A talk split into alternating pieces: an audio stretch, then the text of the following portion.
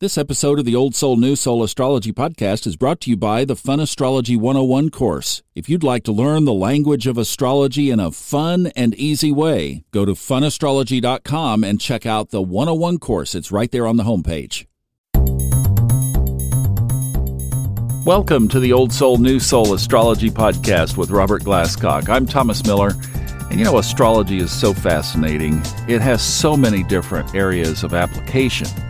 One of them is that you can ask a chart a very specific question and get a specific answer. It's called horary astrology and it has very specific rules. Robert has mastered this technique over the years, and we have a special announcement that he's going to make here in just a minute. But, Robert, to get us going in a direction within the parameters of horary astrology, can you ask a question like, who's going to win a game or who's going to win an election? What are the parameters of questions that can be asked? Great question for horary, especially, which uh, reminds me that you and I are putting together a nine lesson series on horary astrology, a, a full nine week course, basically, that I've given in the past. Uh, but we're going to now put this all together for the podcast listeners in a nine week series that explains everything that you need to know about horary. Horary astrology is this branch of astrology. Horary is a word that means of the moment or of the hour. And all it means is a horoscope erected for the time that a question is asked and understood by the astrologer. So, for example, here's one of those rules. With horary astrology, these rules have all been devised and, and discovered, I guess, over millennia to help astrologers improve their accuracy and to save astrologers from being wrong. And if you think about it back in the day, Thomas, astrologers, if they made a living at it, were usually palace astrologers. They were on retainer and lived in the palace. And in those days, in fact, the astrologers were all literate, but the king and queen might well not be literate because not everybody was in those days. So these rules, uh, if you lived in the palace and you were the palace astrologer, you had better be right because if you're wrong about your predictions, you could uh, have your life ended by the ruler who didn't like your prediction or you were wrong about it. So, horary is the only branch that has about five or six rules that have to be uh, followed in order to even read a chart. This is the wonderful thing about horary. It's probably the closest that astrology comes to fortune telling, which is what everybody thinks they want with astrology. But in fact, there's a whole contextual difference between a natal chart and an horary chart. It's a matter of context and focus. An, an horary chart is for one specific question Is my husband going to leave me? Will this marriage be saved? Those kinds of very specific questions. So in horary, for example, you have to have, say, more than three degrees rising or less than 27 degrees rising. There are reasons for that. Uh, if you have three degrees rising, for example, maybe the situation is simply too early. And there are not enough elements in place in the situation for astrology to give you any reliable answer. That's with three degrees. If you have more than 27 degrees rising in an horary chart, it basically says there's nothing the querent can do to alter the outcome of this situation. Therefore, the chart can't be read. There's no point in reading it. You had better follow these rules because when you don't, you're going to give wrong readings and you're going to get a bad reputation. Okay, so what about the other part of that? Can you ask about something out there? Yes, you can. It depends on what it is. For example, one of the hard and fast rules in horary astrology is you cannot bring to horary astrology a question over which the querent, the client, has no direct input. So, for example, you cannot ask horary who's going to win the presidential election. Yes, your vote counts, but you are one of millions and millions of voters. Your vote does not directly affect the outcome of the presidential election. So, no, you can't read that in horary. You certainly can read who's going to win the election by looking at the chart of the United States or looking at candidates' charts, but not with horary. You have the the querent or the client has to have some direct involvement in the question. Otherwise, there is no personal perspective offered by a astrology. They're not personally involved in the presidential election. They can't determine the winner. Therefore, they can't ask a question like that because they don't have a direct involvement. Let me bring it a little bit closer to something that has been in the headlines a lot lately that maybe some of our listeners could experience. Got the point on the election. That's way over there. That's not in our direct control. But here's one that is not in our direct control but could affect us.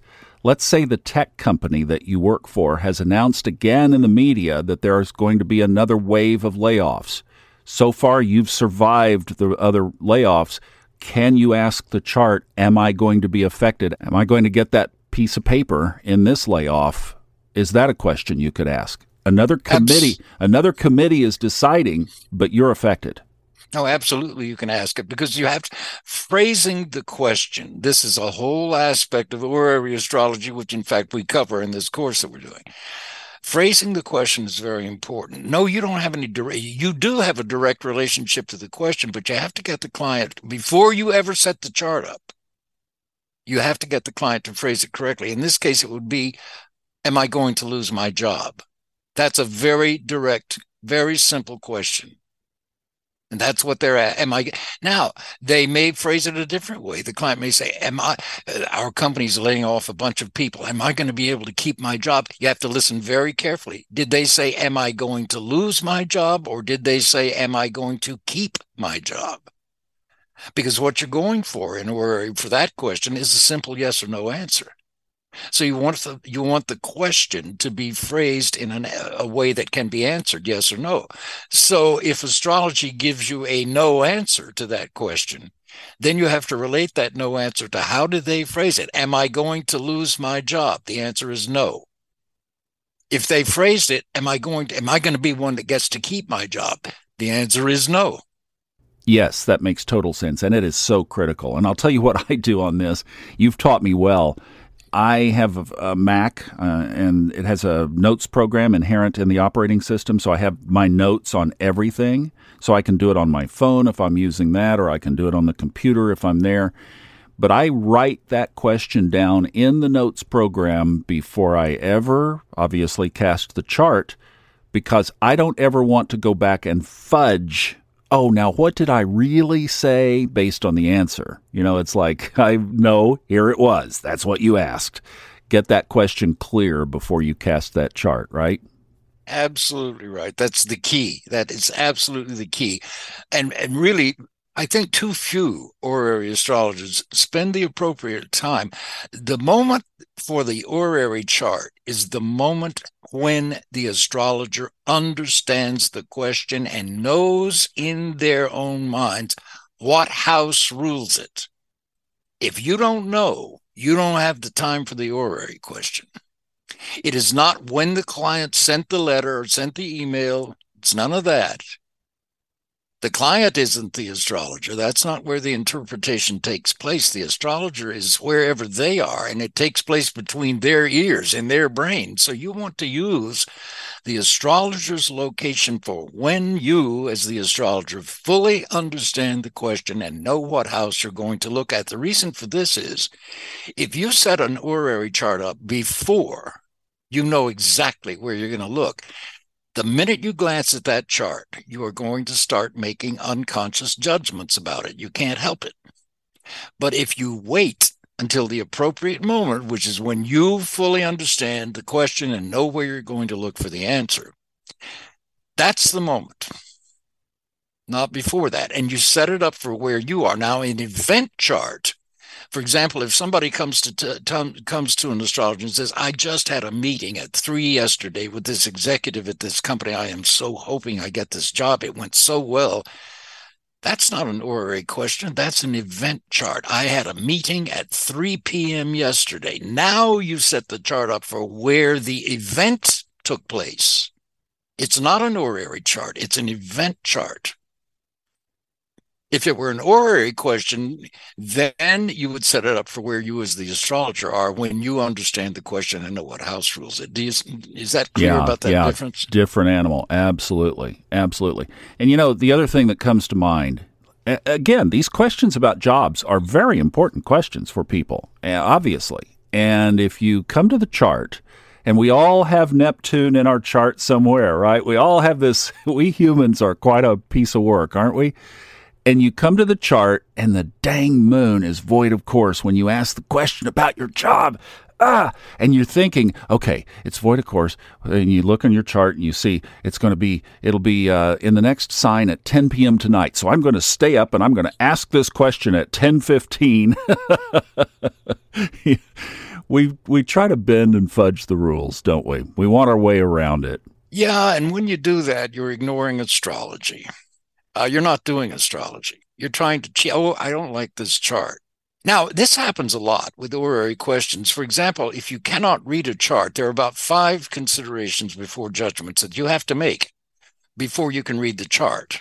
If you can if the chart says you can't read me, and here's why, then you can say to the client, you know, astrology is telling me in this case, this seems to be a situation where it's too new. And so all of the players are not in place yet. There's still things that are undergoing development that are going to affect this question. So astrology is saying it's premature to consult astrology for this matter. So wait until something else concrete happens and note the time that it does. It could be something as simple as a phone call from you, the, the office of the man you just interviewed yesterday, from his office. The secretary may call and either ask you for more information or say that uh, went so well, Mr. So and so wants you to come in to meet a few of the board members. That's another event that happened. Then you can set a chart up for that. But when you get an answer that you don't like from horary astrology, you're supposed to listen to it. It's telling you something. If you get a chart that cannot be read, it's telling you something. You don't ignore astrology because you're an amateur and you think, oh, well, I'll just cheat and wait two hours and ask again. That's playing with this stuff. It's superficial. It's completely erroneous, and you're going to get helter skelter results from that kind of approach to astrology. If you're not going to use the rules, don't bother with it.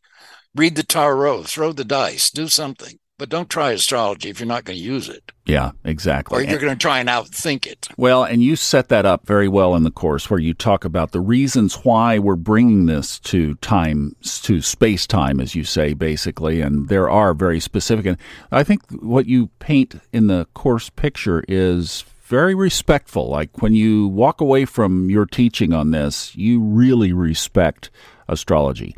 You know, I'll just tell you, I had a quick little uh, incident with this in the past week where, you know me, you described it when we talked about the developmental arc that I'm always on the lookout for where I might be living next. And there were some things here in North Carolina that were uh, just was like, hmm, should I?